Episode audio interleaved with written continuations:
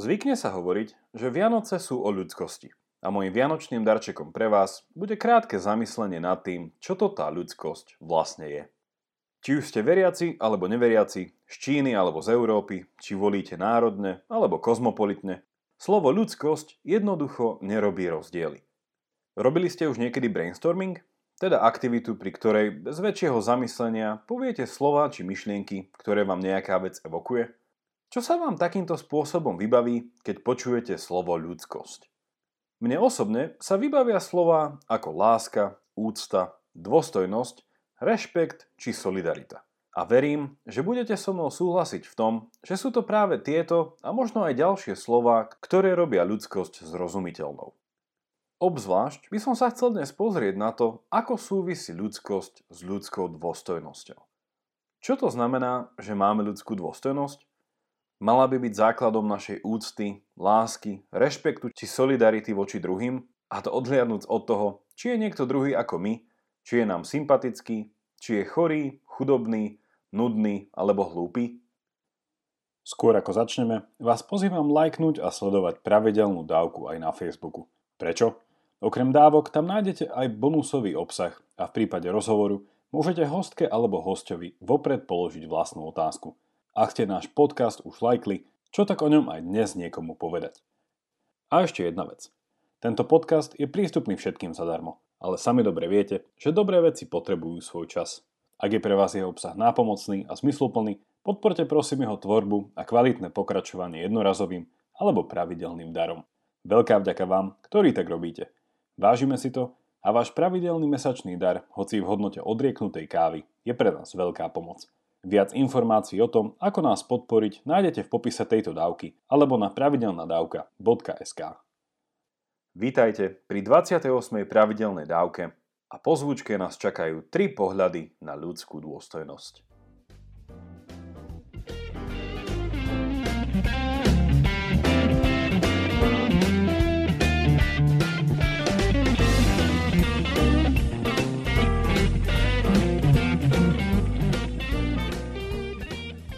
Dnes vám ponúknem zamyslenie nad tromi relevantnými pohľadmi na ľudskú dôstojnosť a následne rozhodnite, ku ktorej máte bližšie a či neexistuje ešte nejaký ďalší pohľad.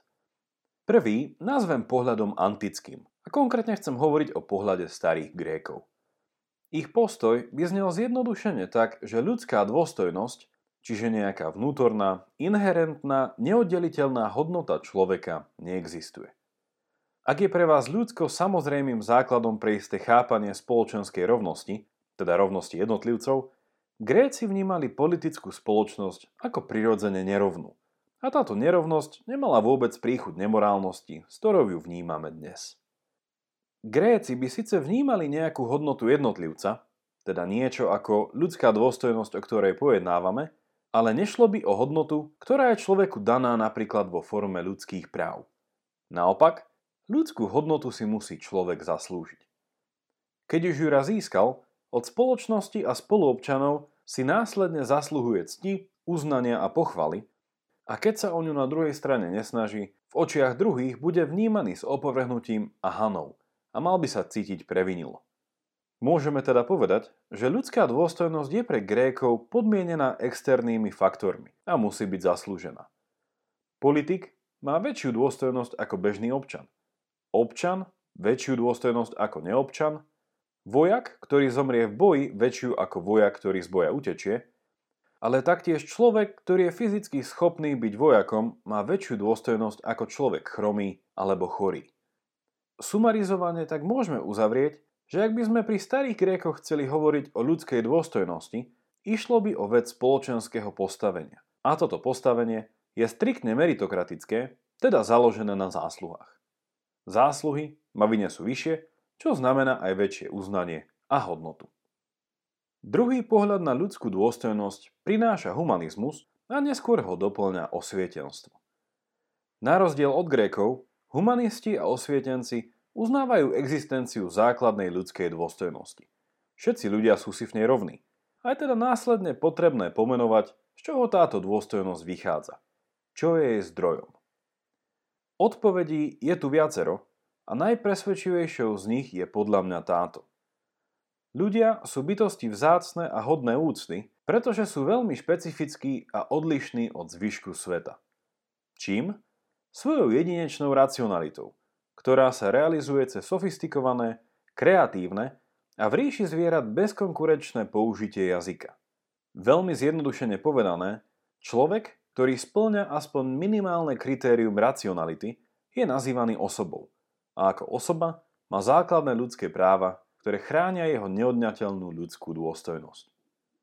Jedinečnosť človeka je symbolicky prezentovaná cez ľudskú tvorivosť, ktorá sa v humanizme oslavuje v umeleckých a architektonických dielach a vo svietenstve v bezprecedentných vedeckých objavoch a úspechoch.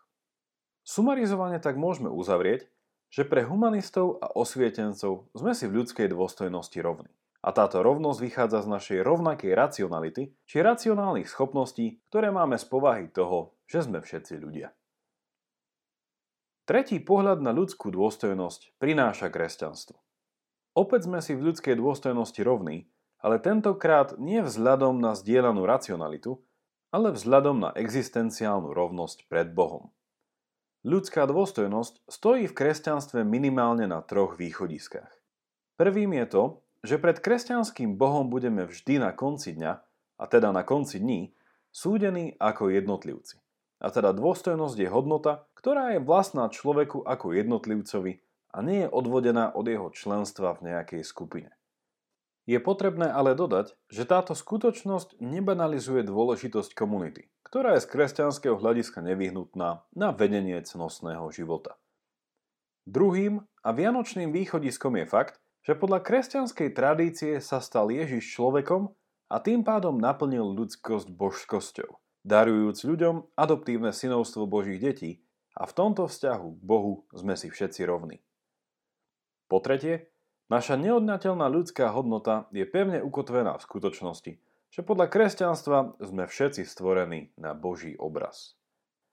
Pri pohľade na tieto tri východiská môžeme vidieť, že kresťanské chápanie ľudskej dôstojnosti síce hovorí o človeku ako osobe, ale medzi kresťanským a humanisticko-osvietenským chápaním osoby existuje značný rozdiel. Ak povie humanizmus a osvietenstvo, že človek je osobou, pod osobou sa rozumie niečo ako hodnotová nadstavba jednotlivca, ktorá ukatvuje jeho dôstojnosť a táto nadstavba sa získava minimálnym rozvinutím ľudskej racionality. Kresťanský pojem osoby sa líši v tom, že osoba nie je kategória, ktorá sa týka iba ľudí.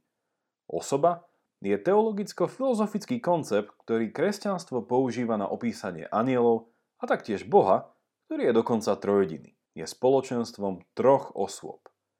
Ak teda kresťanstvo hovorí o jednotlivcovi s ľudskou dôstojnosťou ako o osobe, nevyhnutne hovorí, že človek v tom, že je osobou, je podobný Bohu a ako bolo povedané, je osobou práve preto, že bol Bohom stvorený. Sumarizovane tak môžeme povedať, že pre kresťanstvo je ľudská dôstojnosť na konci dňa nevyhnutne spojená s božskou tvorivou láskou a nie len so samotnou ľudskou racionálnou tvorivosťou.